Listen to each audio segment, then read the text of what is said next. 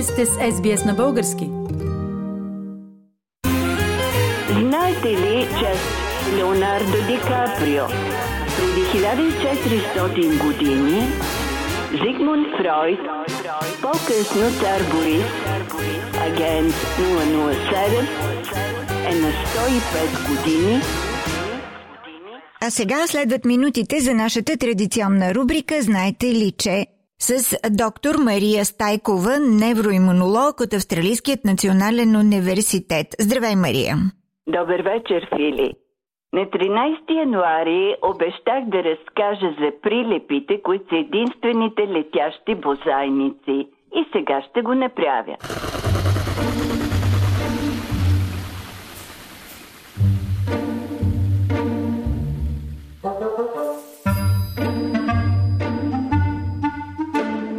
Бозайници има навсякъде по света. Най-многобройната група бозайници са гризачите. Мишки, плъхове, катерици, морски свинчета, бобри, зайци. След групата на гризачите, втората по брой група бозайници е групата на прилепите с над 1200 вида. Всъщност една пета от всички бозайници на света били прилепи. Имало ги навсякъде с изключение на полюсите. Разнообразието е голямо. Някои са мънички, десетина сантиметра с разперени крила, крила в кавички, други са големи, метър и половина с разперени крила, пак казвам крила в кавички, защото това са ръцете им – предните им крайници и между дългите пръсти има мембрана от тънка кожа.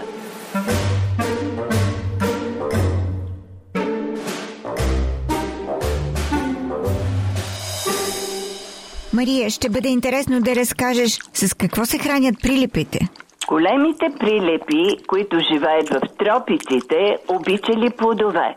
Малките прилепи хапвали насекоми, и някой може ли да изядат над хиляда комара за една нощ? Аз нали съм алергична към ухапване от комари ме сърби с дни и се чеша, си мисля дали да ни си взема един прилеп като охрана от комарите. Но имало и два вида прилепи, които се хранили с малки риби – Интересно, а какво казва биологията, кога са се появили прилепите? По намерените в каменелости се приема, че са се появили преди 60 милиона години.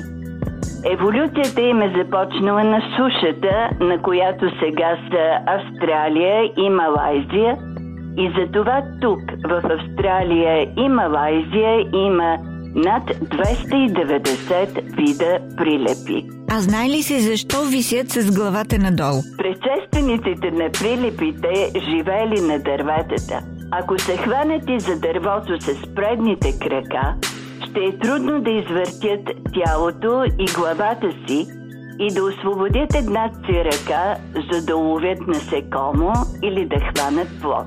Но ако се хванете за стъблото на дървото с задните си крака, могат лесно да извъртят тялото си и хванат плод с свободните предни крака или да уловят насекомо с езика си. Освен това, ако се почувстват застрашени, от висящо положение могат веднага да литнат. Просто се откачат и политат. Ако са на земята и разперят крила, крила в кавички, тогава крилата ще се ударят в земята и няма да могат да литнат. Прилепите били много добри летци и може ли да летят със скорост 20-30 км в час.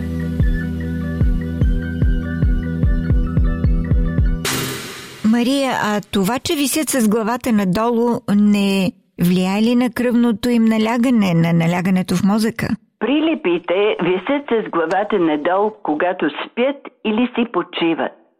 Роб Майс, директор на Организацията за опазване на прилепи в Мичиган, Съединените Американски щати, казва, че теглото им не е достатъчно голямо, за да повлияе кръвното налягане в мозъка.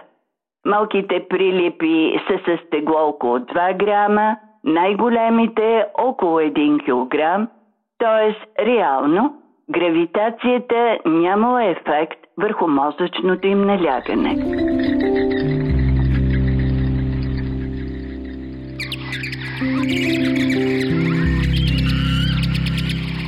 Знаем, че големи колонии прилепи живеят на тъмно в пещерите и излитат от пещерите под зале слънце на тъмно, за да се нахранят. И така стигаме до въпроса за това как прилепите виждат в тъмното. Ориентирали се чрез ехолокация, непрекъснато издавали звуци с носа или устатъци. Звуци с частота от 12 до над 150 кГц, което е над частотата, чувана от нас хората – а с големите си уши слушали ехото. Пили невероятно е, че за няколко хилядни от секундата нервната система на всеки прилет можела да разграничи собственото ехо от ехото на всички останали прилепи, да го анализира и да даде ответна реакция. И това ставало по време на полет с скорост над 20 км в час. Невероятно! С тази безпогрешна ориентация за разстояние до какъвто и да е предмет, включително и до вкусно насекомо, прилепите ядат милиони насекоми и така помагат да се намали употребата на пестициди – Прилепите пазят хората от малария, която се пренася от комарите. Прилепите помагат за опрашването, така както пчелите и пеперудите. Определени видове се хранили с полен и нектар от цветовете на банани, авокадо, манго и така ги опрашвали. За да се предпази реколтата от други видове прилепи – които обичали зрелите плодове, покриват дърветата с мрежи.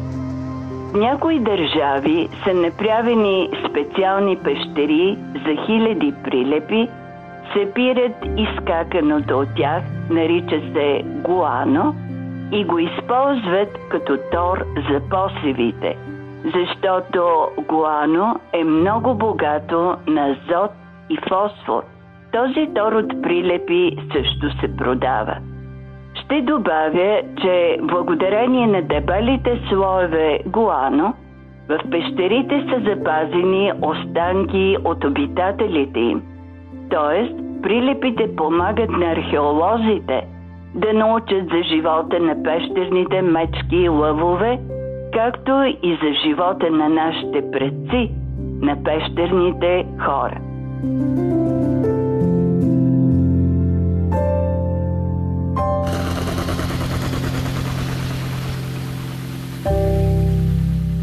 Мария, оказва се, че прилепите вършат добра работа, а мнението за тях често не е добро. Имам предвид така наречените вампири, които пиели кръв.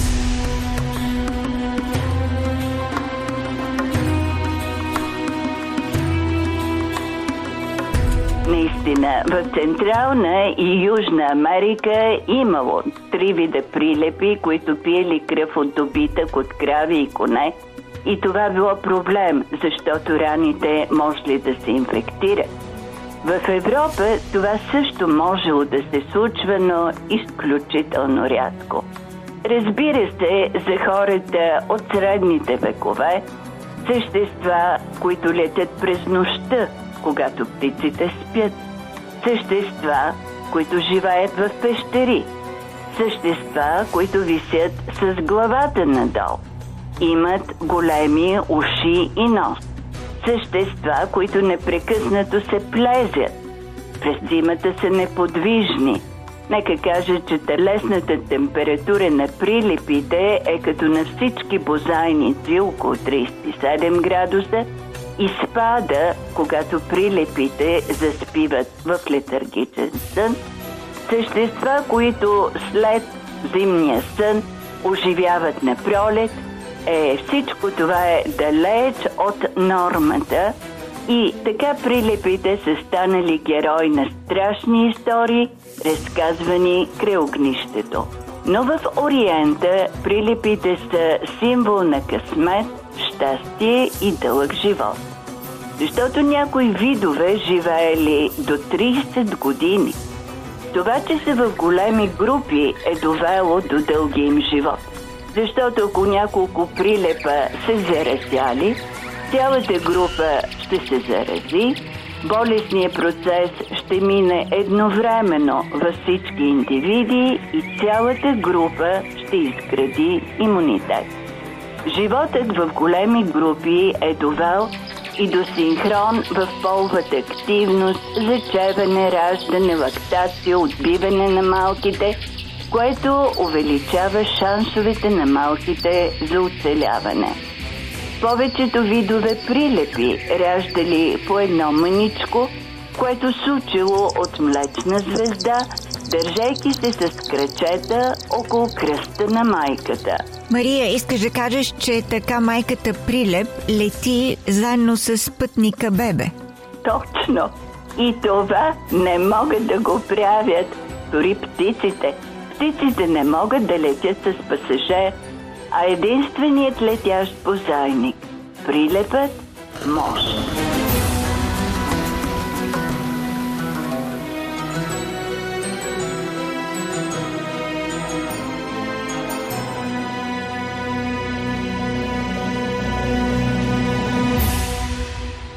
Доктор Мария Стайкова от Камбера в редовната ни рубрика Знайте ли че?